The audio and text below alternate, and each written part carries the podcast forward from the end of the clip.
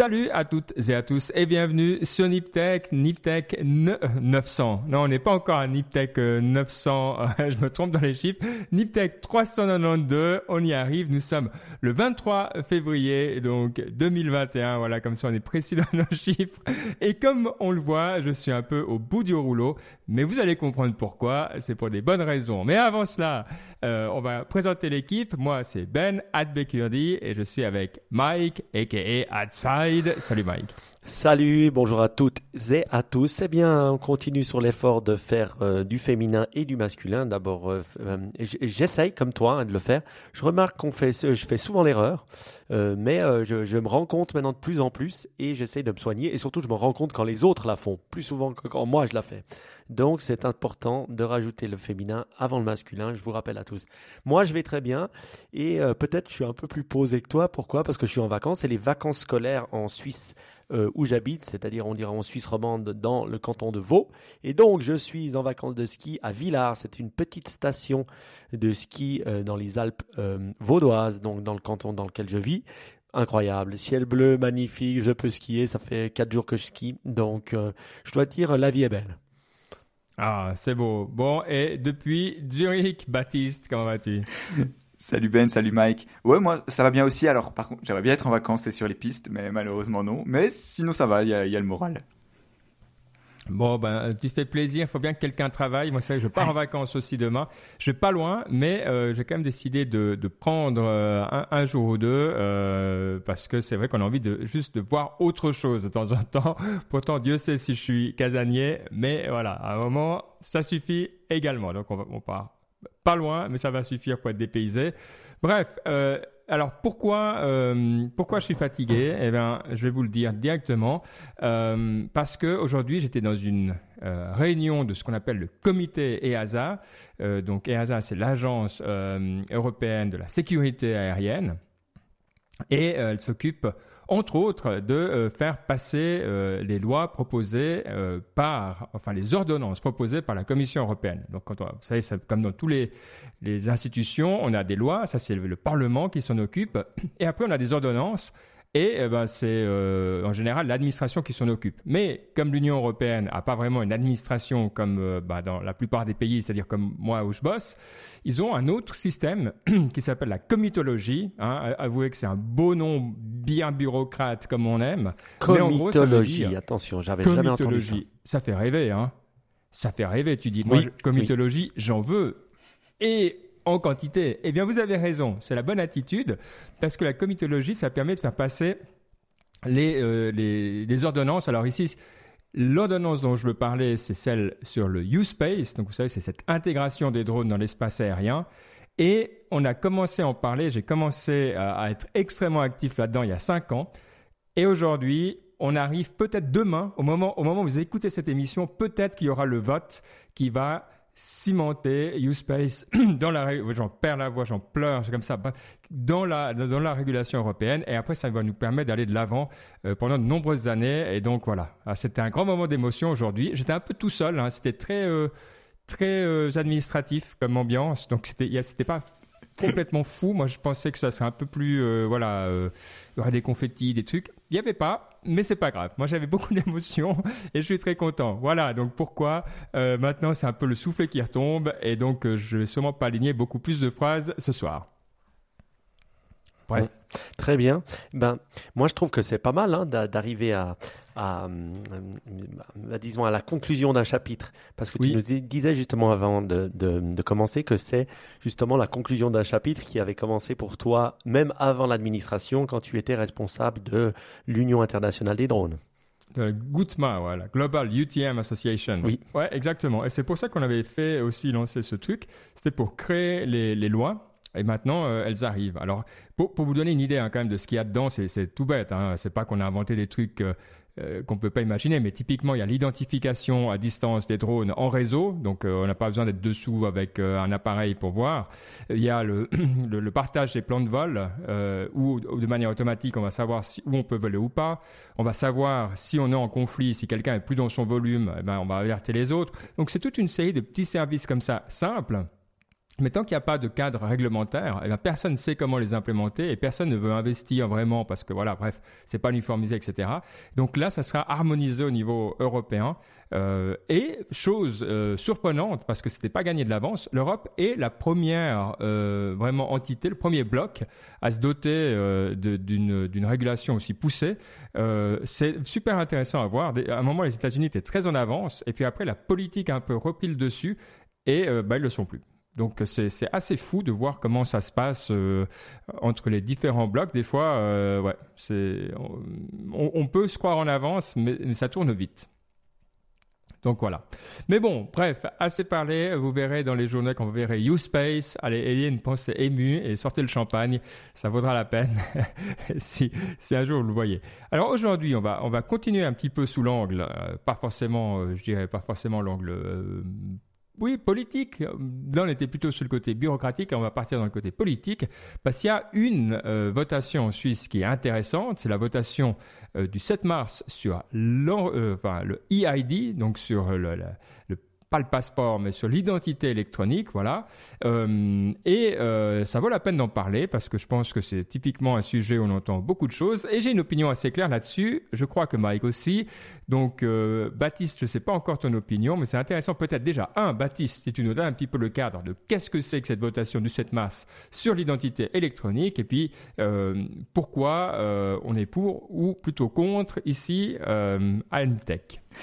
Très bien. Alors en fait, effectivement, le 7 mars va y avoir donc en, Suisse encore une fois, une votation sur une directive qui est passée il y a deux ans sur l'identité numérique, c'est-à-dire que pour aujourd'hui, pour vous connecter sur les sites de l'administration, il n'y a pas un système qui valide votre identité qui, qui, vérifie votre, euh, qui vous permet de vous loguer avec votre vraie identité. Donc, qui permet de dire, quand tu te connectes sur un site, ah, ah par exemple sur la banque, c'est bien Baptiste Wright. Il faut que la banque elle-même vérifie ton identité. Donc, par exemple, typiquement, si tu ouvres un compte en banque en ligne, tu vas, tu vas, tu vas euh, faire un petit truc avec ta webcam pour montrer ta carte d'identité, montrer que c'est une vraie et tout. Mhm. Et donc ça, ben, c'est pas très efficace. Et donc, ce, voulu, ce que veut faire le gouvernement suisse, c'est mettre en place un système qui permettent de bypasser ça. Et donc directement quand tu te connectes avec ce système-là, directement c'est le, c'est euh, comment dire, c'est lié à ton identité et le, l'autorité sur laquelle tu te logs sait que c'est bien toi. Et pour ce faire, en fait, c'est un système un peu comme le, le, signing with Google ou avec, avec Facebook, où une société privée, et donc c'est ça le, qui est vraiment le, le cœur du référendum, une société privée ouvrirait un compte pour vous. Donc, par exemple, moi, j'irais chez une société, aujourd'hui, c'est une société qui s'appelle SwissSign. Je dirais, je vais ouvrir un compte chez vous. Ensuite, SwissSign irait demander au gouvernement suisse de vérifier mon identité. Donc, elle dirait La oui. Police, Paul. Mhm. Oui, est-ce que c'est bien Baptiste Wright Et donc, le, le, gouvernement suisse dirait oui, c'est bien Baptiste Wright. Et ensuite, SwissSign aurait un, un compte à mon nom qui me permettrait moi d'aller m'identifier. Donc par exemple quand je vais aller sur un site web de celui de ma banque, là dans les notes de l'émission il y a l'exemple du festival des du film suisse de Zurich. Je sais pas pourquoi ils avaient besoin de ça, mais en tout cas sur ce site-là vous pouvez aller voir, vous pouvez vous loguer avec SwissSign et donc en vous loguant avec ce système-là, comme avec Google et Facebook, donc il y a pour le coup il y a, il y a vraiment les trois logos, se connecter avec mhm. Facebook, se connecter avec Google, se connecter avec SwissSign. En te, se connectant avec SwissSign, tu peux le, le, festival de Suisse du, de film de Zurich est sûr que c'est bien mon identité, que c'est bien Baptiste qui se connecte.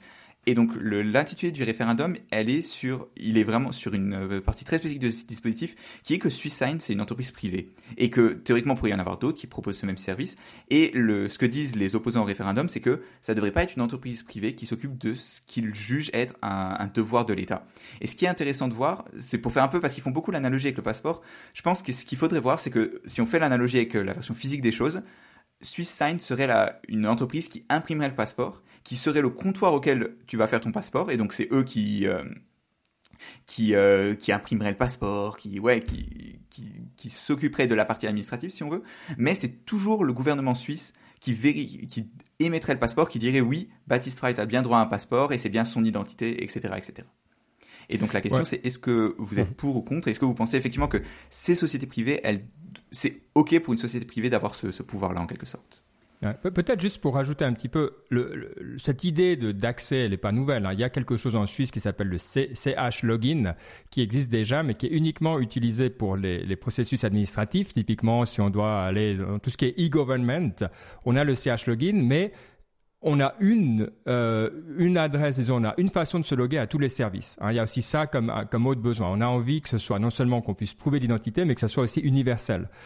Le côté universel, il est déjà réglé. Mais le problème, quand on a un, un TH login, comme, comme je dis dans mon travail, c'est qu'on ne sait pas forcément que c'est la bonne personne. Alors, c'est pas toujours vrai. Typiquement, quand on est un employé de l'État, on a le même CH login, euh, donc CH login, mais là, on doit passer devant quelqu'un et montrer sa carte d'identité comme ça. Vraiment, tu vas devant la personne, il regarde ton compte CH login, tu lui montres ta carte d'identité et te regarde, il regarde le truc. Après, il appuie sur un bouton et puis tu as lié et puis voilà, tu as, prouvé que tu es bien cette personne et du coup, tu as accès à beaucoup plus de choses, euh, typiquement l'intranet, les machins, les trucs, euh, les trucs secrets. Bon, donc ça, c'est super.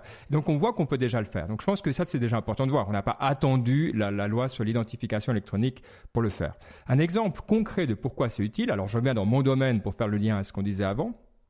Typiquement, on a un registre des opérateurs de drones maintenant qui sera obligatoire dans les mois qui viennent eh bien, plutôt que de devoir vous demander d'envoyer votre carte d'identité pour être sûr que c'est bien la bonne personne qui rentre dans le registre, parce que c'est un devoir de l'État de regarder qu'effectivement les registres qu'il crée soient corrects, eh bien, avec l'identité électronique, euh, ça serait euh, réglé. On dit, ah bah, euh, loguez-vous avec votre EID et puis, bah, en gros, tu es enregistré, quoi. Et quand tu changes d'adresse, quand tu changes de machin, ça, tout, serait, tout serait lié.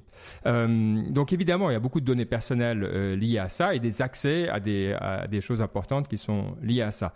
Et ce que je trouve intéressant peut-être euh, pour donner la fin de mon analogie, c'est qu'il y a une philosophie là-dedans qui est cohérente. C'est-à-dire que l'État donne le cadre, et dit comment vous faites les choses? Et a le pouvoir finalement sur le, la finalité, c'est-à-dire de prouver l'identité, comme tu l'as dit, euh, Baptiste.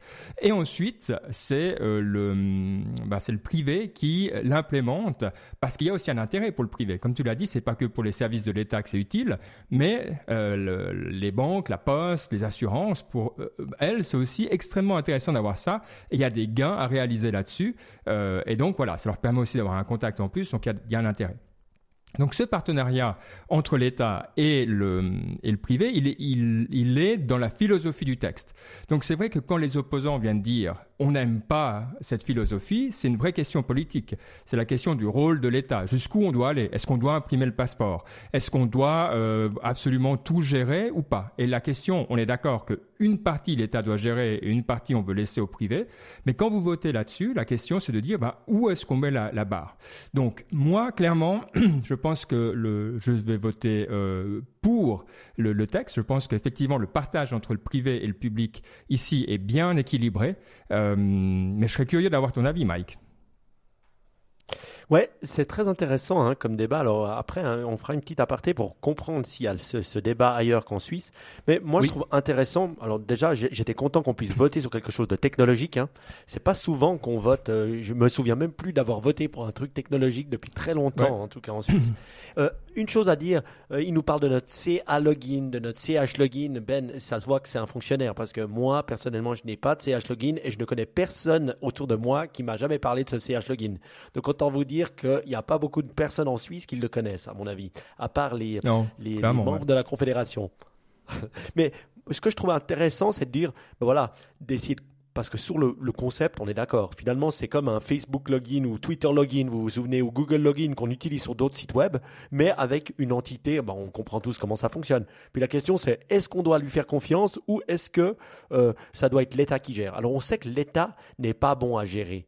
L'État est bon à fixer les règles, à peut-être s'assurer qu'elles soient respectées, mais de là à dire, bah, on va créer un nouveau département de l'État qui va gérer ça et qui va faire la technique et tout ça, je pense qu'il faut laisser ça au mode privé. Donc, en écoutant euh, aussi certains membres de ma famille qui étaient contre cette initiative que j'ai écoutée, moi j'ai clairement déjà voté, Ben, et j'ai voté oui. J'ai déjà mis mon enveloppe, euh, pas encore envoyée, mais déjà fait la votation. Donc moi je vote oui parce que je pense que les opposants, c'est juste une question de rôle de l'État et de l'État qui doit payer. Moi je préfère que ce soit le système privé avec des gens comme toi, Ben, qui fixent les règles, j'espère qu'ils seront aussi intelligents que toi, et puis qui définissent qu'est-ce que ces, ces, personnes doivent respecter, ou, ces sociétés privées doivent respecter. Donc clairement oui. Et moi j'ai une question, est-ce qu'il y a déjà ça comme dans des pays comme en France Baptiste? Alors en France, non. Il y avait, ils ont fait un truc un peu similaire au CH Login. Ah, en fait, très similaire au CH Login. Ça s'appelle France Connect. De la, comme toi, je connais personne qui l'utilise. Et euh, effectivement, c'est comme le CH login, c'est que pour les sites euh, officiels. Mais euh, mais ce qui est sûr, c'est qu'il y a beaucoup de pays qui s'intéressent à ça. On sait qu'il y a le, je crois que c'est l'Estonie qui est très en avance pour toutes les technologies, les e-government, Oui. et où c'est très utilisé. Le au UK, ils sont en train de regarder ça Mais- malgré le fait qu'ils n'ont pas de carte de- d'identité. Ça, c'est intéressant. T'as pas l'identité numérique de la Poste en France? En France, écoute, Je crois, on en avait parlé euh, dans le dans le signal. euh, Il y a des gens. Donc si tu vas, euh, la clé qui sécurise et simplifie vos démarches en ligne, il y a l'identité numérique. Ah, ça c'est un vrai nom, un vrai nom de, de site français. L'identité numérique en un mot. point laposte.fr. Alors, le sous le sous-domaine utilisé. En Suisse, on a ce côté un peu, un peu, des fois un peu simple. On, on l'appelait EID, quoi. Mais on comprend pas ce que c'est, c'est un peu anglophone. Moi, j'aime, voilà. L'identité numérique, point laposte.fr. Euh, donc, je crois qu'il y a quelque chose qui existe comme ça et la façon, la clé pour être euh, sûr que c'est bien toi, c'est euh, via le facteur ou la factrice qui va te vérifier qui tu es, quoi. Hmm. En fait, c'est le, la, c'est le, en fait, c'est le même schéma finalement. C'est aussi la privatisation jusque par une entreprise privée, puisque la Poste en France, c'est alors Semi-privé. C'est ouais, c'est semi-privé. C'est un peu comme les euh, comme les CFF en Suisse. C'est des sociétés qui sont de droit privé, mais qui sont dont le capital appartient à l'État, je crois.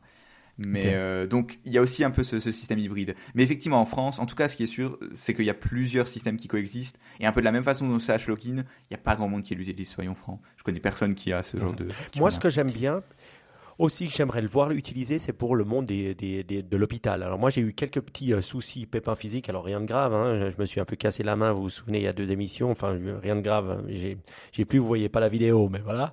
Et, euh, euh, et donc j'ai pu, j'ai eu- dû aller deux, trois fois chez les docteurs différents. Et ce que j'ai remarqué, c'est que c'est un bordel géant, quoi. Ils- ils doivent à chaque fois, tu dois tout noter, à chaque fois ils, ils se balancent pas les dossiers. Donc je pense que ce e-login, déjà, une des premières utilités que je verrais, c'était vraiment pour un peu le, le, le bien du patient. Alors oui, il y a toujours des risques, il y a, il y a des risques, hein, je suis d'accord, sécuritaires, mais voyant les petits hôpitaux avec leur sécurité, je pense qu'il y a moins de risques d'avoir quelqu'un qui gère bien un login que d'avoir plein de, plein, plein de mes fichiers partout dans les hôpitaux.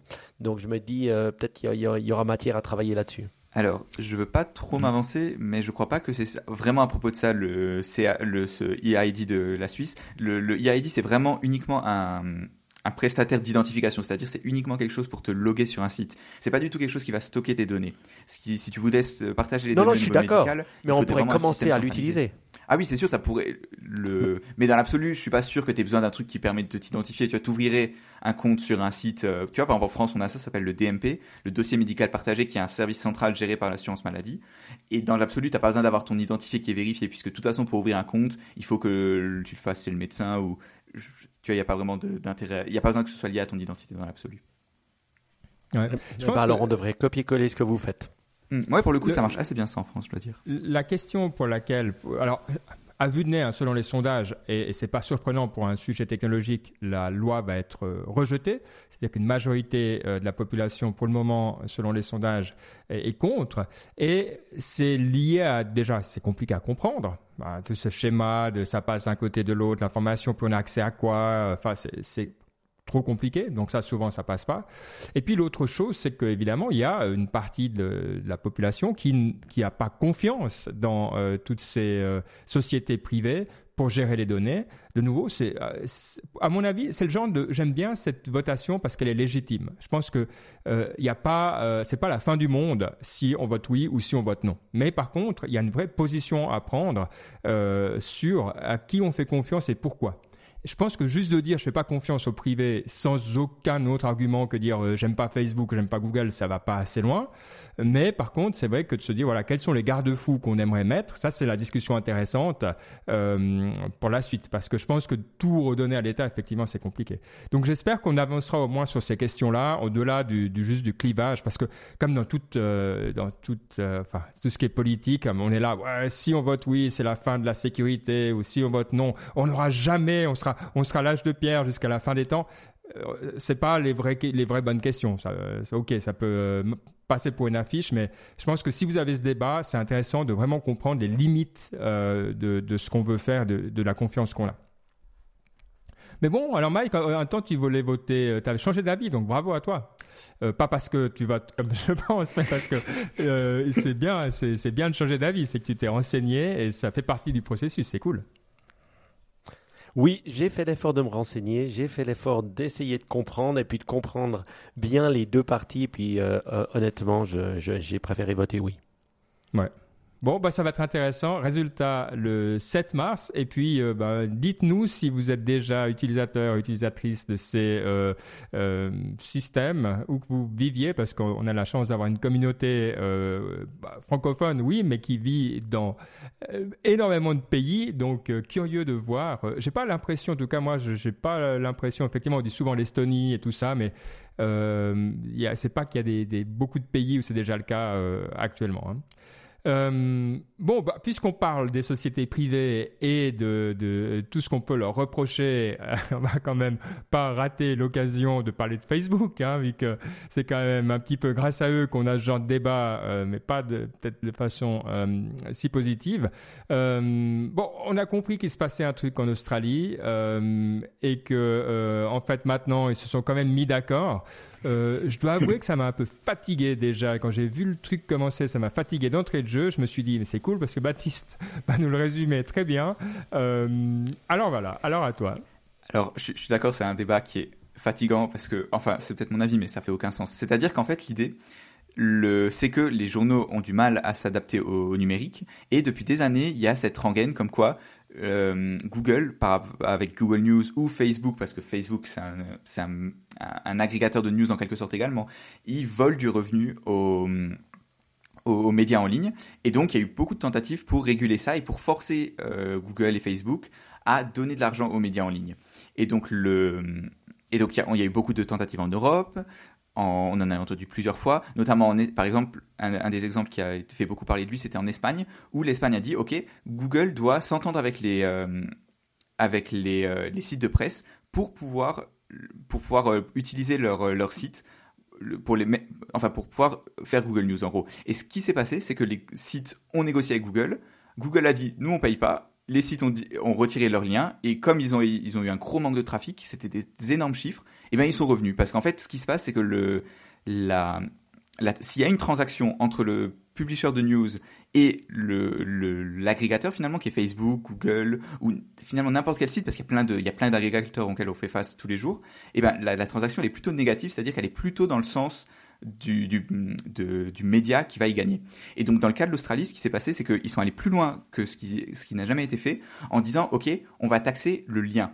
Parce que avant, ce qu'il faut voir, c'est d'un point de vue juridique, ce qui s'est passé, c'est qu'avant, la, la législation était vraiment par rapport au copyright. C'est-à-dire qu'on disait, tu n'as pas le droit de reprendre le titre de l'article, de reprendre des photos, de reprendre la petite brève. Mais là, c'est vraiment au niveau du lien. Et ça, ça a fait hérisser les poils de tous les technologistes, enfin, toutes les personnes qui s'intéressent à ça. Parce que taxer le lien, c'est vraiment taxer la nature, enfin, la chose, une des bases d'Internet. Et donc ça, ça fait très peur à beaucoup de gens. Et, euh, et donc, dans un premier temps, Google a dit, OK, nous, on va s'arranger avec les médias et on va payer, mais pas payer pour le lien, mais payer pour un autre service de Google qui, en gros, ils veulent, comme en Autriche ou enfin, pas en Autriche, mais en Europe, il y a vraiment cette idée de, ils sont d'accord pour payer si Google, mais jamais pour le, mais jamais pour les liens ou pour Google News, mais toujours pour des projets un peu sur le côté. Et donc ils ont fait ça en Australie. Et Facebook, eux, ils ont dit non, hors de question qu'on paye pour les liens. Ils sont retirés de l'Australie, ils ont coupé, c'était impossible de partager des liens vers des sites de news. Depuis, la situation a un peu évolué, la loi va changer parce qu'évidemment, elle n'a pas encore été mise en place et c'est que des, disons, des, tractations entre les géants les géants de la presse, le gouvernement qui entre et c'est les géants Avec du web. Microsoft qui soutenait à fond, hein, juste pour emmerder les collègues. Ça, c'est la meilleure, c'est Microsoft qui a dit derrière, oh non, nous, ça ne nous dérange pas du tout de payer parce que, évidemment, eux, s'ils peuvent gagner 5% de part de marché avec Bing, ça leur fait bien plaisir. Enfin bref, le, le résultat, c'est qu'aujourd'hui, il semble que rien n'ait changé, que Google et Facebook, ils vont faire un chèque de quelques, ça, sûrement centaines de millions, dizaines ou centaines de millions à des gros journaux, comme ça s'est fait en Europe, et pas grand chose ne va changer. En Europe, on a commencé à en parler en 2012. Hein. en tout cas, à l'époque, l'ex-Google, si vous voulez aller revenir en arrière, c'était en 2012. Et ce qui me fait marrer, c'est que je regardais dans les archives de Niptech, en 2010, on disait attention, il y a des problèmes de vie privée sur Facebook. Et puis on, on essayait la grande, la grande époque des paywalls. On disait est-ce que est-ce qu'on est-ce qu'on peut avoir des paywalls ou pas? Ça, je pense, c'est une, une, une, discussion qu'on a bien résolue euh, mm. depuis. Euh, Mike, euh, qu'est-ce que ça t'évoque ce, ce truc? Est-ce que ça est-ce que c'est intéressant ou bien est-ce qu'on réchauffe tout le temps la même cambouille finalement depuis 2012 euh, ben, Je dirais l'histoire se réchauffe tout le temps. Moi, un, un gros pain point que je vois, c'est de qui ça vient. Parce que, en fait, toute cette nouvelle loi euh, et cette espèce de lobbying politique vient de une personne qui s'appelle Murdoch, que vous connaissez bien, qui a beaucoup, qui, est australien à la base, hein, qui a beaucoup de médias en Australie, qui a aussi beaucoup de médias euh, euh, en, au UK et qui a beaucoup de médias aux États-Unis, dont le Wall Street Journal, Fox News et compagnie. Donc, cette espèce de lobbying du gouvernement et vient de sa part, parce qu'il a les grands journaux australiens et qui voulait faire cracher les grands. Moi, je trouve que c'est assez intéressant. J'ai justement la semaine dernière, je regardais un documentaire sur Murdoch et son empire et la manière dont il a manipulé et créé euh, les hommes politiques. J'ai mis euh, le, le, lien qui a passé sur Arte, le documentaire Murdoch, le grand manipulateur des médias. Je vous conseille d'aller voir. C'est en trois épisodes, c'est assez dingue. Quand vous voyez ça, vous voyez que c'est pas réellement très fondé. On n'est pas en train de vouloir défendre oh le pauvre qui va mourir. On est en train de défendre deux gros empires, un qui est fondé sur Murdoch, euh, sur la fake news, et je vous rappelle qu'il a quand même Fox News et tous et compagnie, et d'autres torchons anglais, euh, contre hein, soi-disant les hein, grands machins des fin fond du tonneau, quoi. Mais il faut savoir que lui, il a une politique assez incroyable, c'est qu'il a deux journaux de merde, et par derrière, il rachète le Wall Street Journal un truc sérieux. Donc sa, sa politique est assez bon, hein, comme ça il peut cracher du venin et en tout cas avoir l'air sérieux derrière. Donc vu que ça vient de lui, moi j'ai de la peine. Après c'est vrai que on veut scraper le lien. Et puis le fondamental, c'est de dire, ben voilà, normalement on a droit d'utiliser le lien, c'est fair use. Donc on remet on remet l'utilisation du web comme elle a été pensée, décédée de but. C'est-à-dire, quand on l'utilise le lien, c'est fair use et on a le droit dans le web. Donc si on va, on commence à le faire pour les news, où s'arrêtera-t-on? Donc voilà, c'est plus ma question. Mais je crois que tu poses la question euh, du bon angle, parce que c'est vrai que c'est pas euh, les petits éditeurs de journaux qui se sont mis ensemble et voilà, bref, on est d'accord là-dessus. Ce qui y a d'intéressant, est-ce qu'on a, a d'autres exemples d'une catégorie, euh, d'un vertical qui a réussi à faire plier Google et Facebook ensemble? C'est quand même assez exceptionnel. Je veux dire, en termes de, puissance et de lobby, on est tout le temps en train de dire ah mais personne résiste au lobby de Facebook et Google. Euh, pour une loi qui en plus est quand même pas voilà, c'est pas qu'elle est évidente ou, bien pensée. Euh, je trouve ça assez incroyable et peut-être ça nous remet aussi un petit peu de contexte hein, sur euh, justement le entre les trucs visibles auxquels on pense ces temps de ces sociétés Google, Facebook, les GAFA qui sont un petit peu à la lumière, euh, et d'autres qui, qui, sont aussi bien organisés. Donc, euh, ouais, moi, ça, je trouvais quand même assez fascinant de suivre. Je serais curieux de voir, euh, de suivre un peu la trace et de voir qui a organisé tout ça depuis le début, tout en termes de personnes, de cabinets, de, trucs de conseil, de PA. C'est des trucs qui font des années. Ils ont, ils ont commencé probablement euh, en 2015 ce, ce genre de, de, push, quoi, ou bien avant. Ouais. Mmh. Bon. Euh, Moi, en tout, en cas, tout je, cas, je me euh, dis. Ouais. Oui, j'ai un petit décalage, désolé. Euh, ouais, moi, je me dis, où est-ce que ça va finir? Sûrement dans rien du tout. Hein. Et puis, je pense que c'est bien timé, en tout cas l'attaque, parce que voilà, euh, ben, ils sont dans les, news pour des mauvaises raisons, euh, notamment fake news au niveau Facebook. Donc euh, c'est bien timé cette attaque pour essayer de faire passer quelque chose et essayer de faire plier. On verra qui plie. Je pense que voilà, on va on va voir si ça va faire boule de neige en Europe. Ouais. Ce que je propose euh, de faire, on a reçu euh, un Ask Niptech qui euh, tombe justement sur un thème dont on voulait parler, qui sont les cryptos. Alors pas forcément pour commenter le cours, mais a d'autres aspects intéressants sur lesquels on voulait revenir. Alors peut-être ce que je te propose, Baptiste, c'est de poser la question, le Ask Niptech, et comme ça on profite de faire le lien sur le reste du segment. Ouais, carrément. Alors en fait, c'est Mohamed sur Twitter qui nous demande, euh, dans l'épisode 391 au sujet de Bitcoin, on dit que l'enthousiasme est un peu retombé. En tout cas pour les, pour les crypto-monnaies, mais je suis pas vraiment sûr qu'on ait dit ça. Enfin, il y a, peut-être une, une, mécompréhension quelque part, mais en tout cas, ouais. il demande quel est l'enthousiasme par rapport à la blockchain et qu'est-ce qu'on voit comme futur usage de la blockchain? Ouais, alors, je, je trouve intéressant peut-être déjà je, pour répondre, parce que justement, euh, bah, comme euh, tout le monde, hein, je suis quelques personnes sur Twitter euh, dans des segments bien particuliers, et il y a une personne que je suis que je suis pour les cryptos qui s'appelle Harry Paul. Harry David Paul, son Twitter handle. Et je pense qu'il il, y a quelques jours, hein, le, enfin il y a un jour, il disait voilà il y a quatre use cases euh, que j'ai identifié il y a 5 ans pour les cryptos et euh, visiblement il n'en trouvait pas de nouveaux euh, maintenant. Alors ces quatre use cases c'est quoi? C'est le digital gold, donc Bitcoin hein, comme pour garder une mmh. valeur. ça je crois que c'est assez clair ces temps.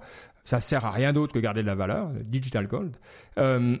tout ce qui est art, collection, euh, donc prouver la, l'unicité de quelque chose qu'on posséderait. Et là, on va revenir là-dessus. Il y a pas mal de trucs intéressants à dire. Euh, je pense que ça vaut la peine qu'on, justement qu'on passe un petit peu de temps là-dessus. Euh, le, DeFi et tout ce qui est decentralized finance, donc les stablecoins, tout ce qui est de, prêter de l'argent, donc tout ce qui sert finalement à remplacer les intermédiaires du monde financier. et puis un truc que, je suis pas tout à fait d'accord, ou peut-être qu'il connaît mieux, hein, mais que j'ai pas beaucoup vu, c'est euh, il dit la tokenisation des ressources rares, typiquement euh, l'espace de, de, de, stockage. Vous savez, il y avait, toutes sortes de crypto-monnaies qui permettaient d'avoir accès. En fait, on achetait des bah, vraiment de l'espace disque en gros avec les cryptos et puis donc on se partageait des ressources euh, comme ça de manière un peu plus efficace. On en parlait beaucoup il y a 5-6 ans, c'est vrai.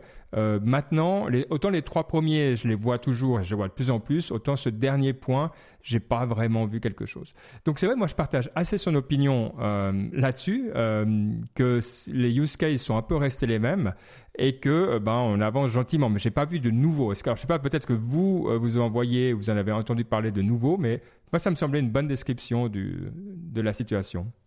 Baptiste, ouais. t'as pas l'air euh, d'en voir plus. Hein. Non, je suis complètement d'accord.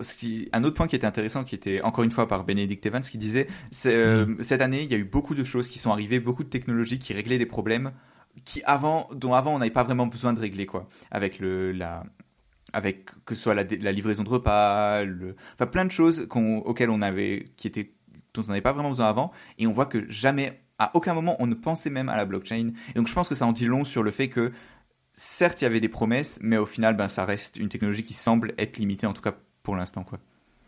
Ouais, bah, qui fait des choses de Moi, j'avais une question. Hein. Ouais, c'est ça. Des, Donc, c'est pas sexy, la blockchain. Euh, hmm. à part euh, quand ça monte, et puis voilà, ouais. Mais, Mike oui, j'avais une question et je me demandais s'il ne pouvait pas être utilisé pour le cadastre, pour la gestion, mais peut-être je me trompe, ça marche déjà, pour la gestion ben, de qui possède la terre. Parce que je sais que ben, dans nos pays, euh, certains, ça existe, mais dans d'autres pas. Ça, c'était une première fonction. Deux, je me disais, est-ce qu'on peut l'utiliser aussi pour euh, des contrats euh, pour valider que, bah, par exemple, les contrats de pétrole, mais peut-être c'est dans ces, ce use case que tu mentionnais, qui possède quoi, à quel moment? Est-ce que le pétrole est possédé par A, par B, le pétrole qui est sur l'eau est possédé? Ce genre de choses. Mais en même temps, je parlais à mmh. quelqu'un qui était trader et puis il me disait, écoute, ça marche très bien actuellement. Donc oui, la blockchain pourrait aider, mais finalement, tout, tout a, a diminué un peu le papier, mais au final, ça fonctionne très bien maintenant. Donc, je me demande à quel point ça pourrait réellement être un use case. Alors, tu sais, là, je vais te dire, toi, je reviens sur mon truc d'opérateur de drone. Il y a des gens qui sont venus nous pitcher, euh, de dire, vous devriez le faire sur la blockchain. Mais cette promesse de la blockchain d'être, de créer de la confiance là où il n'y en a pas, je comprends. Le problème qu'il y a quand tu es l'État, alors tu peux dire, je fais pas confiance à l'État, mais tu as un autre problème que la blockchain à ce moment-là. Euh, c'est pas c'est pas la technique mhm. qui est le problème. En Suisse, si nous on te dit voilà, tu es enregistré ou ton cadastre est juste ou ton identité elle est faite, c'est réglé. Je veux dire, t'as pas besoin d'une couche de confiance supplémentaire ou de décentralisation. Donc tu, tu ça ça c'est pas un problème. Je suis d'accord. Alors philosophiquement peut-être, on peut vouloir faire différemment, mais je crois qu'il faut, il faut regarder le, le, côté réaliste ici.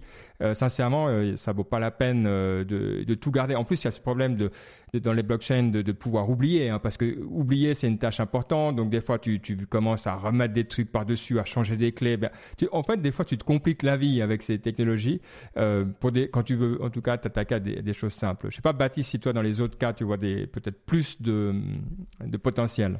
Non, pas spécialement. Je pense, je, suis d'accord avec toi sur le fait qu'en fait, l'idée de la blockchain de base, c'était vraiment de supprimer le tiers de confiance et qu'on se rend compte que c'est pas quelque chose dont on a besoin tellement que ça dans l'absolu. C'est-à-dire que par exemple, tu donnais l'exemple du cadastre, Mike. De toute façon, si t'as pas un État qui surveille le l'état des choses et qui avec une police qui va dire ok le, le bout de terre il est chez toi et il vire les gens s'ils sont pas chez eux bah, t'as pas avoir une blockchain qui dit qui est quoi et à qui, ça sert à rien quoi. Et donc je pense qu'il y a quelques années on a négligé cet aspect que décentraliser oui, mais il faut quand même à la fin souvent il faut quand même un tiers de confiance.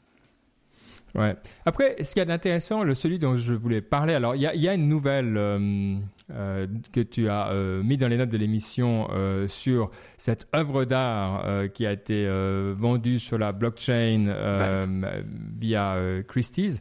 Donc c'est hyper intéressant et c'est pas quelque chose de, de très de très nouveau. Hein. Ça fait vraiment un, un gros moment euh, qu'on en fait. Il y avait toute une série de jeux aussi avec des cartes. Et un, un, si vous vous souvenez, alors là, je fais un petit jet à Nicolas Sierro qui m'a introduit à tout ça, qui s'appelait Spells of Genesis. Mais en gros, dans le jeu, on pouvait acquérir des cartes spéciales. Et donc, c'est cette idée d'asset, hein, c'est de l'art ou des, des, des assets, euh, mais virtuels, euh, collector un petit peu. Et euh, l'idée, bah, c'était que tu pouvais les vendre, mais tu vendais tout sur la blockchain. Donc, c'était vraiment tout euh, vraiment tokenisé euh, à l'extrême. Et c'est intéressant. Il y a, un site qui s'appelle DigiRare, où justement tu as toutes sortes d'œuvres d'art et d'artistes qui exposent dessus donc c'est tout virtuel et c'est tout il y a un nombre de prints qui sont voilà limités alors des des des, des PP des rare, rare PP il y en a des millions si vous aimez ça et vous aimez ce type d'art euh, allez sur DigiRare parce qu'évidemment le, le nom vous dit aussi pourquoi il y a, PP là-dedans hein. mais bref c'est assez assez impressionnant euh, moi j'aime bien parce que ça me bouscule. C'est un concept où clairement je me sens vieux dans la mesure où je me dis mais attends c'est con. Puis en même temps je comprendre comment c'est le futur. Euh, et, donc c'est typiquement le genre de truc où maintenant je me dis ça n'a aucun intérêt et qui sera évident dans, dans 10 ans. Euh, Est-ce que vous allez acheter un, un, un, PP sur DigiRare euh, comme, comme façon de, de, placer votre argent virtuel? Euh, non, non. Je, vois, je, vois, pas, je vois des hochements de tête, c'est pas. pas spécialement. Mais juste pour, euh, pour si vous voulez googler ça, le, le terme c'est NTF, Non-Fungible euh, Tokens. Ouais, ouais. c'est ça. Et donc, en fait, c'est comme des bitcoins, sauf que la différence, c'est, c'est que mon bitcoin et ton bitcoin, Ben, ils ont la même, c'est le, le même bitcoin, ils ont pas de différence. Alors que là, le but, c'est vraiment d'avoir chaque élément qui soit différent et donc de pouvoir dire celui-là c'est mon bitcoin, celui-là c'est mon ma carte, mon œuvre d'art et de pouvoir ainsi limiter la distribution et d'avoir une preuve de d'appartenance. Je pense ouais. que un, important à préciser. Un qui est cool, moi que j'achèterais, si mettons on revient dix ans en arrière, j'ai des centaines de milliers d'éthers de, qui traînent que j'ai acheté pour euh, une poignée de riz à quelqu'un dans la rue. Et d'un coup, il y a Nyan Cat. Vous vous souvenez de Nyan Cat? Oui. euh, Là, il est en vente justement euh, dans Foundation App. Euh, et donc, c'est l'artiste qui a fait Nyan Cat qui dit voilà, j'en vends. Il n'en vend pas que un. Je crois qu'il y en a plus. Il y en a une dizaine. Mais bref, on peut l'acheter pour 300, 300 Ether. Ethereum, donc 450 000 dollars aujourd'hui, plus ou oui. moins, au cours d'aujourd'hui si vraiment j'avais beaucoup, beaucoup d'éther à, à, vendre, je l'achèterais. Parce que Nyan Cat être un des 10 qui a, entre guillemets, l'original de Nyan Cat, ouais, ça me botterait. Je dois avouer quand même. C'est un problème de riche hein, que j'ai pas, mais j'aimerais l'avoir. Voilà. Hmm. Moi, je pense que voilà, on a vu maintenant un bon use case en tout cas de notre de, du, des bitcoins, de la crypto, et c'est dans une valeur refuge, euh, un peu comme l'or. Et je trouve que voilà, le use case il est là, on le voit de plus en plus de gens l'utiliser. Alors pour des raisons spéculatives, oui, mais euh, voilà, ça devient une asset classe de plus. Et c'est vrai que jusqu'à maintenant, c'est vraiment celle-là qui a fait euh, qui a fait ses preuves, alors que tout le monde la critiquait et pensait qu'elle disparaîtrait. Donc c'est assez marrant de voir que finalement c'est celle-là qui persiste.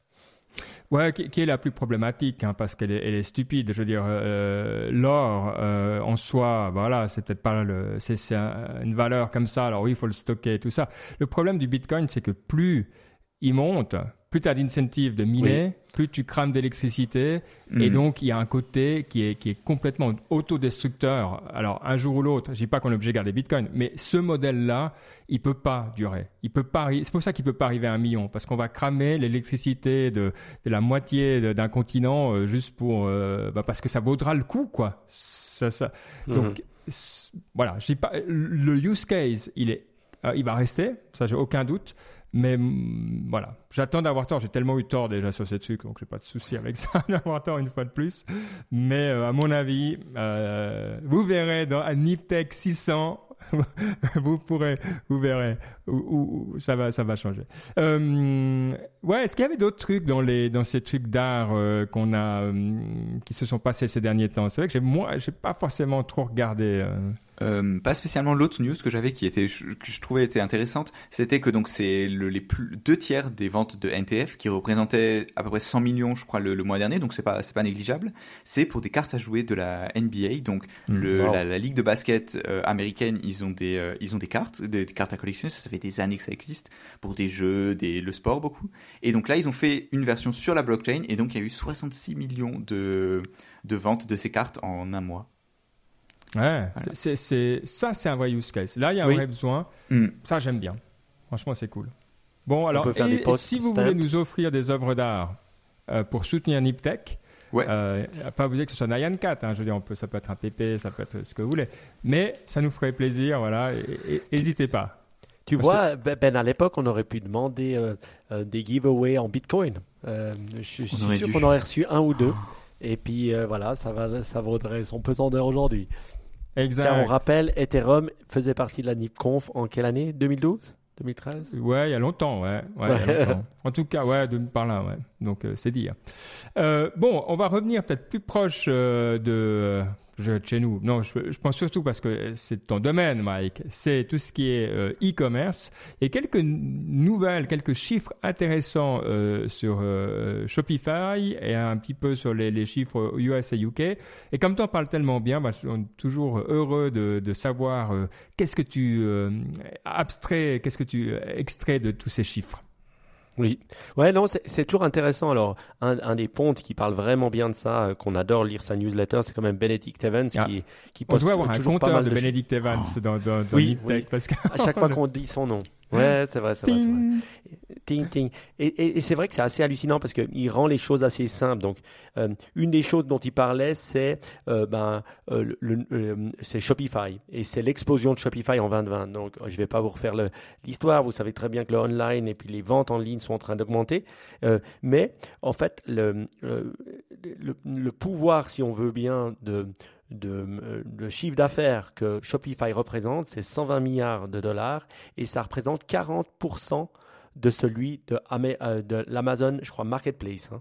Pas Amazon Total, mais Amazon Marketplace. Ce qui est déjà gigantissime. On pensait que Amazon était inattaquable, c'était pas possible, notamment aux États-Unis. Alors qu'on voit que quelqu'un avec une autre manière de faire, c'est quoi Shopify? Ben voilà, c'est quoi? C'est le WordPress e-commerce. Ouais, c'est le WordPress e-commerce qui donne qui donne des possibilités de, de, de, de donner du e-commerce à beaucoup de gens. Ils n'ont pas encore la logistique derrière, hein. donc hmm. ils n'ont pas encore FedEx, euh, ils n'ont pas encore acheté FedEx ou UPS, mais ils ont euh, en tout cas le WordPress du, e-commerce et ça marche très bien. Donc c'est assez fou de voir ça, de voir que ben il peut avoir des concurrents à Amazon, mais ils doivent pas se positionner comme Amazon. Hmm. Non, juste pour euh, rebondir là-dessus, je pense c'est super intéressant, c'est-à-dire que quand on, c'est toujours cette façon de penser, de se dire, ok, Amazon est inattaquable parce que tout parce qu'on peut tout acheter sur Amazon alors que c'est pas vrai du tout que on veut enfin que personne en tant que consommateur ne veut tout acheter sur Amazon parce que c'est vraiment qu'une façon de, consommer et de un type de produit finalement. Et qu'on voit sur sur Shopify c'est des shops qui sont très très différents. C'est des produits un peu plus qualitatifs c'est beaucoup de vous savez ces marques qui vendent en direct et donc des, des produits un peu plus niches un peu plus recherchés. Le ou des marques qui sont suffisamment fortes pour dire euh, on veut plus euh, aller chez Amazon on veut notre propre store notre propre expérience. Et donc je pense que c'est vraiment comme ça qu'il faut penser le la concurrence et ce genre de domaine en se disant c'est pas forcément on va pas refaire mieux qu'Amazon, c'est pas possible. Mais par contre, on peut faire différent parce qu'il y a 150 000 autres manières d'acheter. Et je pense une des choses, c'est euh, les marques maintenant vont de plus en plus en direct. Mm. Avant, elles passaient par des marketplaces ou par des intermédiaires. Elles doivent encore le faire. Mais de plus en plus, si tu peux aller en direct euh, vers ton consommateur, ben, un, ça te coûte moins cher. Puisque le 30%, vous connaissez la règle du 30, hein, c'est toujours 30%. Apple prend 30%. Dans le retail, en moyenne, c'est 30%. C'est toujours 30. Ben, tu gagnes 30% que tu peux soit rétribuer au consommateur, soit prendre pour toi. Donc, euh, je veux dire, c'est assez conséquent. Donc, finalement, cette méthode d'aller en direct euh, permet aussi des solutions qui sont, qui sont différentes. Et, et nos amis d'Amazon euh, vont devoir s'adapter. Je vous, je vous dis, nous, on travaille avec Amazon et on travaille de deux manières avec Amazon. On travaille avec Amazon en direct et on travaille avec Amazon Marketplace. Et ce qu'on voit, ben, le Marketplace, c'est quoi? C'est au fait, on utilise la logistique Amazon, mais toute la vente se fait en direct par la, par, par, par la marque. Donc, je te coupe juste. C'est vous qui vendez directement sur Amazon Marketplace. C'est pas un vendeur tiers. Il n'y a pas quelqu'un entre vous et Amazon Marketplace. En fait, il faut savoir que euh, c'est interdit d'interdire à des vendeurs tiers qui vendent ta marque d'aller sur euh, euh, Amazon Marketplace. Il y a eu déjà hmm. des jugements en Europe. C'est hmm. illégal de le faire. Je parle pour l'Europe que je connais. Les États-Unis, je sais pas. Donc, on peut pas l'interdire. Donc, toute personne a le droit de se pointer sur n'importe quel marketplace qui, te, qui, qui vend ta marque et le faire. Donc, ça, tu peux pas interdire. Mais par contre, une fois que tu travailles en direct avec Amazon, donc on va dire vendor, vendor central, ben, en fait, tu gagnes le buy button tout le temps. Pourquoi? Parce que Amazon va toujours se positionner au prix le plus bas. Hmm. Et donc, tu vas toujours vendre à travers Amazon. Donc, après, tous les autres perdent. Après, le, quand tu switches d'un modèle vendor à un modèle marketplace, tu dois beaucoup te battre sur le, le, buy button toi-même avec d'autres vendeurs. Donc, ce qu'on remarque, c'est qu'on peut utiliser ces deux philosophies avec Amazon. Certains produits, tu vas en direct avec vendor central et d'autres produits, ben, tu fais du marketplace. Et c'est ça que les marques sont en train de comprendre. Comment est-ce qu'on utilise la marketplace Amazon pour pas seulement tout laisser Amazon, mais aussi avoir soi-même euh, les clés, les clés de son destin dans tes mains. Voilà, c'est un peu ça le jeu euh, actuel.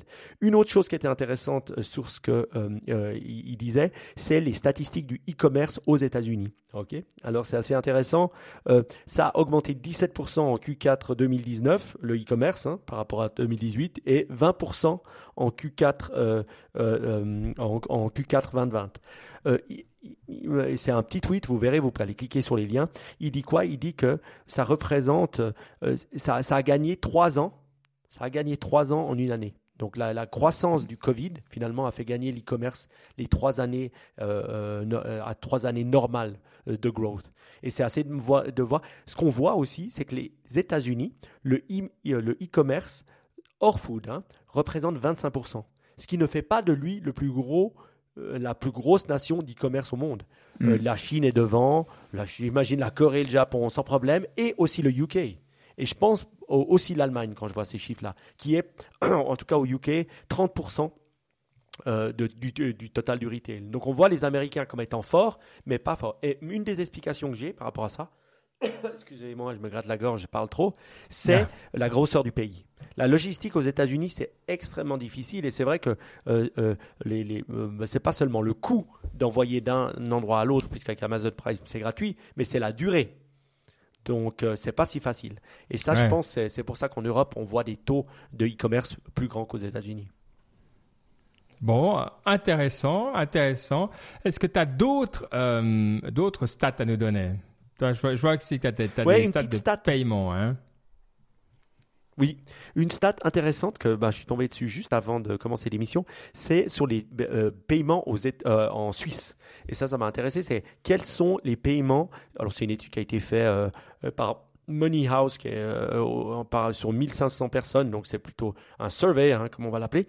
Et c'est qu'est-ce que les Suisses utilisent. Et une chose, bon voilà, une chose qui était intéressante de voir, c'est que Twint, donc c'est notre moyen de paiement, euh, notre app de paiement en Suisse, est utilisé par 48% euh, euh, des Suisses, c'est-à-dire on downloadé l'app. Donc on fait peut-être une transaction avec cette, app, ce qui est énorme, ce qui est bien devant Apple Pay et ce qui montre que c'est eux qui sont en train de gagner du momentum. Donc ce que je trouvais intéressant dans ça, c'est de, de montrer que même si on est petit, même si voilà, on peut combattre les grands avec nos moyens de paiement. Et Twint, c'est vrai que ça a explosé grâce au Covid. Hein. Tous les petits commerces euh, ne voulaient plus utiliser de cash et ont commencé à utiliser Twint, des QR codes partout. C'est vrai que c'est assez simple d'utilisation. Encore euh, là, sur les pistes de ski, je l'utilisais et euh, ça fonctionne extrêmement bien. Et c'est drôle de voir ça il y a une limite à Twin parce que j'étais en train de penser à mes usages et je me rends compte que dernièrement, si je prends les, allez, le dernier mois, donc ce que je me souviens, tout ce qui était moins que euh, allez 100 francs, j'ai payé avec Twin. Donc j'ai acheté un cadeau pour mon filleul, j'ai payé avec Twin. J'ai acheté des pizzas dernièrement, euh, j'ai payé avec Twin. Mais euh, typiquement là, j'ai booké toi un hôtel, mais directement chez l'hôtel, toi c'était avec carte de crédit. Et je me demande, est-ce que c'est euh, parce que Twin a des limites en termes de, de valeur, ce genre de ou bien c'est euh, juste encore une... toi on pourrait payer autant qu'on veut euh? oui mais en fait il faut savoir que le, le, reseller euh, doit payer un fee donc il a un certain montant je ne sais pas lequel mais jusqu'à lequel il peut plus recevoir de l'argent puisque c'est bloqué à un certain montant. Et à partir de ce montant-là, Mm. il doit payer un fee qui est d'ailleurs assez élevé au niveau Twint et euh, que certains revendeurs refusent de payer. Ah, donc donc c'est voilà. pour ça qu'ils Tant que c'est pas cher, euh, tout le monde est content. Et puis donc naturellement, c'est ce que je vis, c'est simplement le reflet de, ouais, de cette euh, de cette taxe. ouais. Ça, je serais curieux de savoir, c'est le fee, il est plus élevé que pour les cartes de crédit? Parce que c'est le gros souci des cartes de crédit, c'est que ça coûte une fortune. Oui, je crois que oui, mais euh, là, je, je- je rentre dans, un- dans une chose que j'ai pas étudiée. Ce que j'ai entendu des gens hein, qui me disaient, Mhm. ou par exemple, on voyait le grand site Digitech Galaxus en Suisse, qui est Amazon Suisse, avait retiré Twint, ils l'ont remis, hein, parce que voilà, les clients le voulaient ou parce qu'ils ont trouvé un accord, en disant que c'était bien trop cher pour eux. Et ce que j'ai vu aussi avec des gens avec lesquels, euh, ben voilà, par exemple, que je twint euh, régulièrement, s'ils utilisent trop Twint, à la fin du mois, tu peux plus leur verser d'argent. Et c'est Parce parce, que- qu'ils n'ont pas fait le compte revendeur où ils doivent payer un Mhm. certain montant. Ici, ils disent les frais de transaction, c'est 1,3% du montant total. euh, ce qui est plus ou moins ce que tu payes quand tu es assez Ouais. gros avec les cartes de crédit. hein. Euh, Quand tu es, quand t'es, euh, un Oui. petit, tu payes 2,5%, 3% si tu n'as pas de chance. Euh, mais quand tu es gros, tu payes 1%. Donc on est plus ou moins Ouais, mais au tu même... dois comparer Twint, tu dois comparer Twint à euh, euh, la Maestro, donc pas à la carte de crédit. Puisque Non, Twint, Maestro, c'est c'est le comparable à la Maestro. C'est aussi similaire. hein. C'est aussi Et c'est un- 60 ouais. centimes la transaction, un truc comme ça. Ça, dé- dépend vraiment. hein. Mais j'ai déjà entendu des taux pareils pour, les, pour des maestros. Les 1, 5%, 2%. Ouais, donc en gros, bon, mais en gros, il y a, il y, a simple- il y a un montant, en tout cas, voilà, c'est ça qu'il y a à savoir. Et donc, 48% des personnes qui utilisent, euh, je suis curieux de voir qu'est-ce qu'utilisent les autres. Et tu sais? Est-ce qu'il y, a- y avait. Ah oui, euh, ben, il y avait la débit, donc le Maestro, hein. il y a la carte de crédit qui est en deuxième position, il y a ah, mais c'est pas des apps, c'est pas. euh, non, ils non, non, non, pas. non, c'est d'accord, moyens de paiement. Bargeld, c'est l'argent, le cash, c'est en allemand, désolé. Euh, Il y a la Maestro, il y a Twint, il y a euh, payé avec un, un, un site web, euh, avec, avec un smartphone total. Alors là, il faut regarder euh, 5, 6, 7, on est à quoi? On est à euh, 9, euh, ouais, une, une, une vingtaine de pourcents. Euh, et Revolut, la carte Revolut arrive avant Apple Pay. C'est assez marrant. Alors voilà, et les bitcoins aussi. Et euh, Ouais. bon, t'as- euh, acheter avec une euh, acheter avec une montre, ça c'est à moins de, je dirais, moins de 5% encore. Ouais, ouais Revolut, c'est assez répandu. Moi, ça m'arrive, euh, j'ai toujours une carte Revolut, ça m'arrive de payer avec ça, euh, ouais, pour des petits montants Mhm. aussi. Bon, bah, toujours intéressant de faire un petit euh, point de la situation et des usages, euh, parce que ça, ça bouge assez vite et c'est toujours la même chose. On se dit, euh, comment est-ce qu'on peut se battre contre les gros? Ben, De nouveau, une fois de plus, euh, c'est pas si évident que ça parce que les banques et, et finalement les acteurs financiers qui sont mis ensemble pour faire Twint, euh, ils sont, euh, enfin, ils ont pas peur, ils ont peut-être peur d'Apple sur plein de trucs, mais pas sur les marchés financiers, quoi. Euh, donc, euh, c'est intéressant de voir que de nouveau, hein, on commence à, à, à quand même trouver les limites de la tech. Je pense que c'est aussi une Ouais. des, un des thèmes de notre Mais les use cases sont soir, différents. Les use cases Oui. sont différents parce que les discussions qu'on a eues dans Signal, dans le Nip Tech Nation, hein, sur, sur, sur, sur notre réseau offline, euh, ils disent que, par exemple, en France, quelqu'un qui bossait dans le monde bancaire disait, si tu n'offres pas la possibilité de payer avec Apple Pay, les gens ne veulent pas ton service. Donc, je pense que les use cases sont très, très différents par pays. Et peut-être en Suisse, ben, Apple Pay n'a pas pris du poil de la bête, mais en France, ils dominent. Oh. Bon, c'est beau. Je vous propose de passer directement à la partie inspiration, vu qu'on a déjà fait les Asnip Tech. Donc, on, hein, venez, venez dans Signal. Franchement, c'est vrai qu'on s'amuse beaucoup. Euh, c'est cool, c'est bien. On a trouvé notre maison. euh, là, vraiment, euh, on est content. Donc, venez. Après, vous pouvez toujours nous envoyer sur Twitter, etc. Euh, info à niptech.com si vous voulez aussi. Mais ve- venez dans Signal. Vous nous envoyez un petit mot sur Twitter. Boum, on vous balance le lien. Ça marche hyper vite. Et c'est ça. Alors maintenant en plus, il n'y a même plus besoin d'envoyer un message. Vous, vous ouvrez juste la page des DM de Niptech. Donc si vous voulez, comme pour envoyer un message privé, mais il n'y a même pas besoin d'envoyer un message tout de suite. Le lien pour signal apparaît. Euh, Directement dans on Twitter. qu'on avait marre de Dans répondre à tout le monde. Oui, hein. parce qu'en fait, tu as une fonction. C'est Guillaume Vendée qui avait ça. Il a une, un petit, un petit message d'accueil quand tu vas, quand tu lui envoies un DM sur Twitter. Et j'ai trouvé euh, pour faire la même chose pour Niptech. Ah, écoute, je vais Ah, tester voilà, ça tout de une- suite. C'est bien pensé. C'est Mm. bien pensé. Fait que, plaisir. sauf que comme c'est Twitter, tu vois, c'est mal foutu. Il faut passer par leur API. Tu, vois, tu peux pas. Il y a pas un- une interface pour le faire. Tu vois, il faut l'envoyer en ligne de code. C'est vrai, c'est Twitter quoi. Ils sont assez- Alors, ah, assez très retardé. bien. Tu vas direct Ah, sur le merci DM de et la, le Si vous voulez rejoindre la Nip Tech Nation, voilà le lien. Pour les autres demandes, nous tâchons de répondre très professionnel. Très, Attention, très, hein. très, très, Très très bien. bien écrit, très professionnel. Bon, On voit Mike. qu'il en avait plein les bottes de répondre au message. Tu vois, moi j'étais tout mais- content de dire ah ben voilà, tac tac. On voit qu'il a un côté développeur, ça fait plaisir. c'est beau. D'ailleurs, d'ailleurs, ah, il y a quelqu'un qui demande le lien. C'est beau. Bon, bref, euh, Mike, dis-nous tout Oui. sur la partie inspiration. Oui, la partie inspiration. Donc, bah ouais, euh, bon, je vais pas vous dire euh, le énième livre que je lis euh, sur, euh, sur l'hindouisme parce que vous allez dire il est complètement malade. C'est vrai que j'ai fini le Great Courses dont je parlais la, la semaine dernière et c'est vrai que c'était très intéressant, très historique tout ça, mais vraiment un, un- un beau Great Courses que j'ai que j'ai apprécié. Et maintenant, je suis en train dans mon esprit de me dire mais quel Great Courses je vais je vais pouvoir euh, réécouter. Donc là, je suis très content. Je, je me suis mis à penser un peu, est-ce bah, à cause du Covid ou je sais pas, un peu à la mort. Et je sais que c'est un sujet qu'on a discuté, toi et moi, Ben, euh, assez fréquemment pendant nos marches du vendredi. Et euh, là, bah, je suis tombé sur une vidéo qu'on m'a envoyée qui est extrêmement intéressante. C'est la mort expliquée aux enfants. Parce que c'est vrai que bah, voilà, on est tous confrontés à ça. Et euh, dans ces temps-là, ben, l'expliquer aux enfants n'est jamais facile. Et je suis tombé sur ce psychiatre français ou belge, je ne sais pas, en tout cas francophone, euh, qui s'appelle Olivier Chambon et qui explique euh, bah voilà, comment on peut expliquer la mort aux enfants et puis qui explique le, la, présence de, en fait, on, peut dire de l'âme, du soul en anglais ou de la conscience et comment la conscience, bah voilà, selon les explications modernes, continue à vivre après, euh, après que le corps soit mort. Et mais moi, je l'explique mal, mais lui, il l'explique extrêmement bien avec des faits scientifiques et prouvés. Et je trouve que c'est voilà, c'est 38 minutes. hein, vous pouvez l'écouter à 1.5, ça va vite, ça vous durera que 20 minutes. Mais euh, c'est vraiment une super vidéo qui vous un peu vous permet de voir que parler de la mort à ces gamins, c'est une bonne chose et il faut pas l'éviter comme sujet. Voilà. Je suis curieux Et- juste de voir la, la channel où c'est, parce que je vois que c'est une chaîne YouTube qui a le fameux maintenant join button, tu sais, où tu peux donc souscrire et, et, et payer. Tu es tombé dessus par hasard ou bien c'est euh, parce que c'est une chaîne de Non, on j'ai vu envoyé. ça chez les gamers. hein. Là, c'est un truc de plus de développement personnel, etc. Euh, je trouvais juste intéressant. Ok, Oui. donc donc c'est pas euh, ok, d'accord, d'accord. Ouais. Donc Elle s'appelle ouais. Tistraya, Tistraya, Je- crois. je et c'est des parler, personnes ouais. qui font des vidéos. Et, euh, je trouvais intéressant. Alors, j'ai pas, j'ai pas investigué plus que ça. Je suis tombé sur cette vidéo-là. J'ai écouté ce, ce, psychiatre et je trouvais intéressant. Un autre, euh, une autre euh, podcast que j'ai, sur lequel je suis tombé, c'est le podcast d'une personne. Elle s'appelle Sigal Samuel et la personne qui parlait, elle s'appelle Nikki Mirga. Et il parle justement la bénéfice de contempler la mort. Le podcast, ça s'appelle le Future Perfect Podcast. Et ben voilà, c'est un peu ce que tu nous racontais sur le bouddhisme des fois. Euh, Il y a une espèce de méthodologie que les bouddhistes utilisent pour contempler, pour pas avoir peur de la mort. Et là, ils en parlent. Et il y a une petite méditation au milieu, à la 14e minute, que je trouvais intéressante, que j'ai d'ailleurs fait. Et ben, c'est anglophone, ma- ma- malheureusement, mais je trouvais vraiment bien.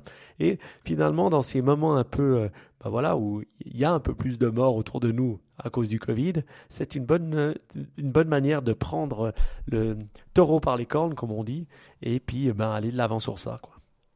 Ouais, bah, c'est une très bonne réflexion et c'est vrai que euh, c'est euh, c'est excellent. Euh, alors moi, j'ai pas d'enfant, donc j'ai pas euh, la problématique pas tellement là, mais mais tout angle est bon à prendre et euh, je pense que voilà. euh, Est-ce que tu conseillerais ça également, euh, la, première que tu as dit en tout cas pour tout le monde, ou bien c'est vraiment plutôt si tu as des gamins puis que tu veux aborder ça? Non, je, franchement, je, dirais à tout le monde de l'écouter parce que c'est pas que basé sur les enfants. Ça explique le rôle de la conscience, ou certaines personnes l'appellent l'âme. Et lui, il l'explique de manière scientifique, en expliquant des faits que souvent, ben voilà, on a tendance à, à, à pas à pas croire ou euh, pas comprendre. Euh, ceux qu'on vu, je sais pas, quelqu'un d'entre vous a vu le dernier film de Disney, Soul Il est excellent.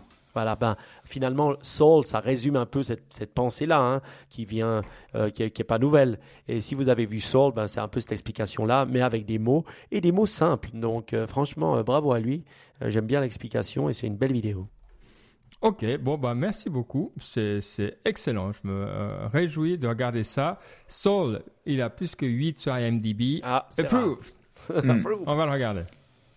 C'est beau. Bon, qu'est-ce que tu nous as préparé d'autre encore? Alors, il y a un livre, mais c'est pas moi qui l'ai mis. Euh, C'est moi. C'est pas moi non plus, donc. Par élimination. Euh, alors, euh, ça s'appelle le. La, alors, en français, c'est La fin de l'histoire et le dernier homme. En anglais, c'est la même chose. Et euh, c'est. Je pense que vous avez déjà entendu peut-être parler de la fin de l'histoire, ce, Oui. ce- cette personne qui aurait théorisé ça en 2000, dans, à la fin des années 90. Et on, à, à chaque fois qu'il se passe un événement, globalement, on dit qu'il avait tort, alors que c'est pas du tout ce qu'il avait anticipé. Et en, en voyant le bouquin, je me suis dit, allez, c'est un truc dont j'avais suffisamment entendu parler pour me dire que ça devait être intéressant. Et effectivement, son approche sur le, qu'est-ce que c'est donc cette fin de l'histoire et en fait la thèse de base c'est de dire que la démocratie et la, démocratie libérale c'est un peu le stade ultime de l'évolution des sociétés et, euh, et la façon qu'il a de faire son exposé c'est très intéressant et surtout ce qui m'intéresse c'est que c'est vraiment une approche une façon de voir l'histoire et le et la philosophie qui va autour qui est super intéressante et, euh, et ça répond à des questions ou ça en ouvre d'autres et j'aime beaucoup par contre c'est un peu long et un peu ça se lit lentement disons mais c'est très cool C'est Fukuyama. Hein. Ouais. Il, il- il est donc, lui, il est. euh, c'est quoi son, son background? Il est prof d'histoire, il est. Les, les, euh, Oui, il est prof d'histoire, je crois. Je, je me suis pas énormément renseigné en toute franchise. il, fait, il fait un truc, quoi. Il- ouais, ouais, C'est vrai, c'est un académique. typiquement. Un Ça, académique. ça lui apprendra à faire des titres un peu racoleurs pour ses bouquins. hein. Parce Ouais. que c'est vrai que tu entends toujours ça. La fin de l'histoire, le gars, le mytho et tout. Mais ma foi, évidemment, c'est pas ce qu'il voulait dire. Mais Mm. bon, c'est lui, qui- enfin, c'est sûrement même pas lui qui a choisi le titre, c'est sûrement son éditeur. Donc euh, voilà. Bref, il paye le prix d'avoir mal choisi sa maison d'édition. Mais euh, cool, euh, c'est- c'est un- c'est très chouette comme bouquin. Euh, il, est, il est en audiobook. Euh, Alors, il est en audiobook et il est en français, mais il est pas en français audiobook. Mais, euh, mais le souci, c'est que, enfin, pour moi, en audiobook, c'est un peu trop lourd. Tu vois, je, je trouve en papier, quand tu dois lire lentement, ça, ça marche mieux. Ah, ok, bon, d'accord. D'accord, bon, c'est Tu cool. t'achètes encore des livres papier? Non, non, non, non, je l'ai en ebook sur le Kindle. Parce que pareil, Ah, du coup, j'ai dû prendre la version anglaise parce que la version française n'existe pas en ebook, super. Mais, euh, Ah ouais. mais sinon, ouais, je le, en papier, Ouais, mon problème, mon problème avec euh, les e-books, c'est que finalement, je pars d'un livre et puis après, tu, tu sais, tu tires la pelote de laine et puis tu trouves un autre livre, un autre livre. Et maintenant, je lis cinq livres à la fois. Et donc, c'est horrible parce que je me dis, mais où va s'arrêter? Parce que je, lis cinq livres av- avec toi et à, à chaque fois, je les finis, hein. Mais je mets de plus en plus long à les finir. Et puis d'un coup, ça fait, ça diminue d'un coup. Puis après, je recommence. Et je me dis, mais ça va s'arrêter où? Et puis je me dis, ben jamais. Je vais continuer. Bientôt, je dirais 10 livres à la fois. Mm. Et puis voilà, c'est assez cool euh, de, de faire ça. Et je pense, et moi, ce que j'adore maintenant vraiment sur les e-books, c'est que je, je souligne systématiquement tout ce que j'aime, toute phrase que j'aime, je souligne. À la fin, je me l'envoie en PDF. Je peux, j'adore aussi quand je comprends pas un mot, appuyer dessus. Puis vu que je lis des trucs indiens, autant vous dire qu'il y a des mots indiens que je ne capte pas. Au moins, tu appuies dessus. T'as la traduction Wikipédia, t'as des trucs.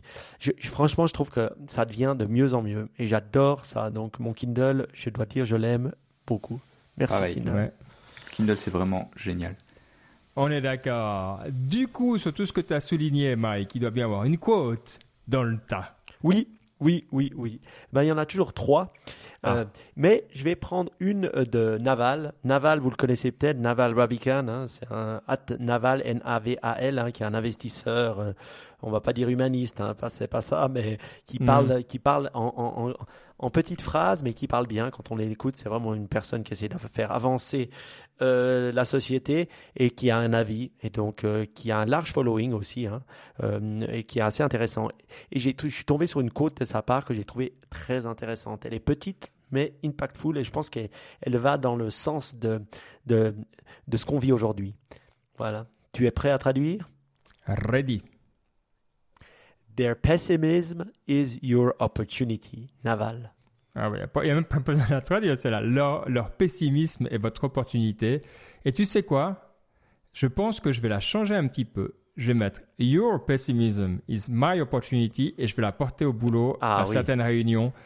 Parce que Tellement, j'en ai quand même une ou deux de ces réunions où on dit Ah, mais c'est pas possible, non, mais ça on n'aime pas, Ah, ça va être dur.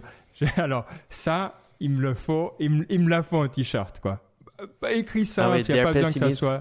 Ou tu pourrais être plus méchant. Your pessimism Oui, c'est ça. Non, non, c'est opportunity. exactement, c'est ça, c'est ça. C'est Your pessimism is my opportunity. Donc, je pense que ça en t-shirt, ah, j'aime quoi. Ah, mais je devrais me la porter, en- en- la quote derrière moi comme ça. Ça, c'est une belle quote à avoir. Donc, à chaque fois que quelqu'un est un peu négatif, tu fais ton pessimisme et mon opportunité. C'est une bonne manière de dire euh, c'était positif. Euh, franchement, j'ai trouvé. euh, bah, tu as transformé la côte de Naval, tu l'as rendue encore plus belle. Bravo, Ben. C'est beau, c'est beau. Bon, et si on est assez, on fait une commande de t-shirt collective. J'en ai un ici, Je suis Mike, d'accord. deux, Voilà, Baptiste, trois, allez, allez. extra euh, large. C'est beau. Bon, on verra. Si quelqu'un sait faire des t-shirts, on prend aussi. Sinon, euh, je trouverai un moyen, quoi. C'est bon. Bon, magnifique. En tout cas, on termine sur des bonnes paroles. Donc, on a plaisir. Merci, euh, Mike. Merci à tout le monde d'avoir été avec nous pour cette nouvelle émission de Niptech. Et puis, on se retrouve dans deux semaines. Alors, n'oubliez pas, au milieu, vous faites comme on a toujours dit. Mike, c'est quoi déjà? Qu'est-ce qu'on fait quand on a terminé l'émission Eh ben déjà, on va dans les notes de l'émission en scrollant euh, voilà sur son app euh, de podcast favorite et on clique dessus. Ah ouais, j'ai trouvé ça cool, j'ai trouvé ça cool. Et puis on regarde de quoi on a parlé. Et aussi, ce qu'on fait, c'est qu'on partage. On partage, ben, friends and family. Hein. Hop, WhatsApp étant la meilleure manière de partager euh, actuellement, ben on le fait. Et puis au signal ou ce que vous voulez. hein. En tout cas, j'ai vu que dans mon iPhone, il n'y a pas encore la possibilité de mettre signal euh, comme euh, pour euh, pour envoyer des liens, mais j'espère que ça va venir. Et, et donc euh, voilà ça. Ou alors ben voilà, vous postez sur Twitter, Facebook, vous le faites connaître à en tout cas une personne, et ça, ben, on vous sera éternellement grateful. C'est beau. Bon, profitez bien. Passez deux magnifiques semaines. Et à tout bientôt. Ciao Ciao, ciao.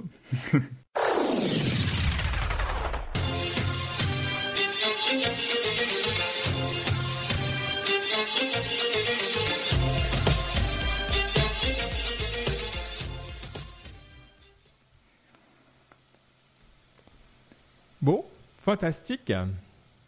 Alors, on reste à trouver un titre à cette émission. Ouais, t'as vu, j'avais du lag au début. Donc Ouais. j'avais du lag. puis- c'était sur ton téléphone? Eh ben non, justement, j'étais sur le, le, le Wi-Fi. Mais tu vois, au début, quand on parlait, il y avait aucun lag. Après, il y a eu du lag. Puis après, j'ai switché sur mon 5G. Et depuis, ben, tu vois, ça a remis au, au goût du jour. Parce que là, ça, ça allait plus, quoi. C'était l'horreur. Ouais. Ben, j'ai dû vous écouter parler, ce qui me faisait du bien aussi. Comme ça, j'étais pas toujours obligé de parler. C'était stressant. C'était d'hab. stressant. C'était Euh, stressant, ouais. euh, qu'est-ce que, comment on veut l'appeler? Donc, euh, c'était assez simple les thèmes. EID, Facebook. Bon, Facebook n'a pas envie de le mettre dans le thème. Euh, on pourrait mettre PP quelque part dans le, dans le, dans le titre. PP, Euh, c'est quoi? PP, Ouais, j'ai pas compris non plus d'où ça venait quand on parlait. Non mais putain les gars, vous, allez- vous allez sur Internet des fois? Ouais. Internet c'est le, c'est le truc bleu Ouais, ouais, ouais. où tu appuies dessus puis après tu peux... Voilà. Bah, non mais, euh, la, la, mais tapez euh, rare PP. Vous pouvez pas ne pas connaître PP. PP, Rare, PE, PEPE. R-E-N. Ah Ok, je, connais, je, je savais ce que c'était, mais je connaissais pas le nom, tu vois. Rare, Ah, cette espèce de chose verte Ouais. Ouais, ah. PP. Ah, moi, j'ai aucune idée de ce que c'est. J'ai jamais vu ça de ma vie. C'est un- ça- c'est un- Pas le c'est foot. le, le genre de, ce, de truc que tu retrouves dans tous les mêmes, mais je sais pas que ça s'appelle Tous, ouais. Wallet is a tool created by the developer Joe Lo- Looney, c'est ça? Euh, Tool? Je J'appellerais pas ça un Ah outil personnellement. PP mais- de Mais on, Frog. on tape quoi? P Ah, PP de Frog. Ben voilà, c'est ça. Ok, d'accord. PP de Frog. Ah, ben écoute, euh, on peut l'appeler PP de Frog parce que moi, j'ai aucune idée ce que c'est. Non, mais pas PP de Frog, c'est trop évident. Faut qu'on Ouais. le PP quelque chose. IPP I- IPP. J'aime. Ouais. Oh, c'est beau. Ça. Ah, Ou alors UPP, sinon. Comme USpace, UPP. Non, mais IPP, c'est bien. Parce que quand même 3 E dans un si peu de lettres, c'est. moi, je- Non, oui, You. IPP, ça va avec I, mais on P. pourrait mettre EPP parce que ça va avec le ID Ouais, votation. le E EID, ouais. Donc le IPP, Oui. EE en minuscule, et puis P Ouais, majuscule. P- euh, P-E-P-E, E, ouais, IPP. Ouais, oui, c'est bien. ça. Oh, bien cryptique, bravo. Ouais, ouais, ouais. Euh, ouais, c'est bien. Je suis très content de ce nom. Mais même si je suis surpris que. Qu'est-ce que vous avez. PP. Ah non, mais c'est vrai que je suis pas très. euh, c'est là que je vois que je. Non, je connais pas tous ces. Je connais Kermit the Frog ou des trucs comme ça. mais- ah, bah ouais, ma foi, grand-chose. oui, avec son époque. Ah, Kermit. Ouais. Plus ou moins. plus ou moins. Euh, par contre, c'est vrai que hum, c'est marrant parce que c'est vraiment la, la raison pour laquelle je, je trouve que c'est quelque chose d'intéressant, c'est la, la, la, la guerre culturelle autour de Pépé. C'est-à-dire qu'à un moment, ça a été euh, pas mal identifié à la, à la droite, même à la droite dure. Mais il y a une sorte de contre-guerre de gens qui ont dit non, on va pas vous laisser prendre Pépé. Et puis il y a tu sais, qui ont récupéré Pépé, puis qui, ont- qui l'ont remis partout. quoi. Puis du coup, c'est devenu un peu universel. Donc je trouve ça beau. Feels Mm. good, man. Je trouve que ça mérite un livre. Quoi. Bref. Ouais. Euh, voilà. Est-ce qu'on est, est, qu'on est au bout de notre émission? Je crois, je crois. Bon, bah c'est beau. Moi demain, je suis content. Je vais en vacances aussi. Donc ça, Ah, cool. Tu vas skier? Non. C'est pas un ski urbain, je crois, non? Non. ah. Non, je On est Pour pas. un Valaisan, c'est une honte, hein, je peux te dire. Parce Ouais, pas j'ai assez donné. J'ai Je assez skie donné. pas, J'ai beaucoup skié. J'ai beaucoup. Non, j'ai moi j'ai eu du plaisir à skier là. Ouais. Que c'est quoi les dernières innovations euh, C'est toujours carving, quoi. Il n'y a rien eu de. Oui, mais les skis, en fait, ils deviennent plus larges, c'est vrai. Puis les, euh, je trouvais que les, les, les, euh, les fixes, elles deviennent plus, plus. Donc t'es Petite. hyper stable. Et il y a pas mal de jeunes, surtout d'adolescents, qui font du snowboard, je trouve, cette année. De nouveau? Étonnamment. Mais Putain, c'était un truc plutôt de ad- vieux ouais, il y a 5 adolescents. ans, quoi. Ouais, ouais, ouais. Là, tu vois que les adolescents, ils reviennent, ils reviennent à ça. Alors, pas tous, hein, mais tu vois une grosse partie, euh, filles, garçons compris. Donc, c'est Et- Et toi, intéressant. Baptiste, t'es quel, euh, quel camp alors? Moi, je suis ski euh, intermédiaire, disons. D'accord. Ah, bah, c'est bien, c'est bien. Mais t'étais à l'époque où, où le, où le snowboard, c'était un truc de vieux. Puis maintenant, ça revient. Ça, Pas vraiment, j'ai jamais, j'ai jamais passé des semaines et des semaines au ski, tu vois, donc j'étais jamais. Moi, j'étais toujours. Je skie déjà, ça, ça suffit, tu vois. D'accord. Je comprends. Le vrai geek. J'apprécie ton approche. Un peu, ouais. Exact. C'est déjà plus cassé. Et puis moi qui suis encore en train de m'améliorer à 40 ans passés, tu vois, je me dis, eh ben, j'aurais mieux fait de skier plus quand j'étais gamin. Ouais. Voilà, j'essaye de le faire à mes gamins. En tout cas, le bonheur, c'est qu'ils ils partent à 9h et euh, je vais les récupérer à 16h. Donc après, ils ils font toute la journée du ski. Et ben c'est ce que je croyais, puis on se rendait compte avec ma femme que pas du tout, ils sont pas crevés, qu'ils peuvent encore Ah, continuer. Je suis là, ah là, et ben c'est bon, non mais c'est bon à savoir, comme ça on va pouvoir les laisser plus, plus, euh, plus de temps, c'est cool. En tout cas, ils font du ski, c'est bien. Bon, c'est Hmm. beau. C'est des vacances pour les parents aussi. Bon, attends, je vais arrêter l'enregistrement. Je sais pas si vous allez continuer. Moi, je vais l'arrêter là. Boum.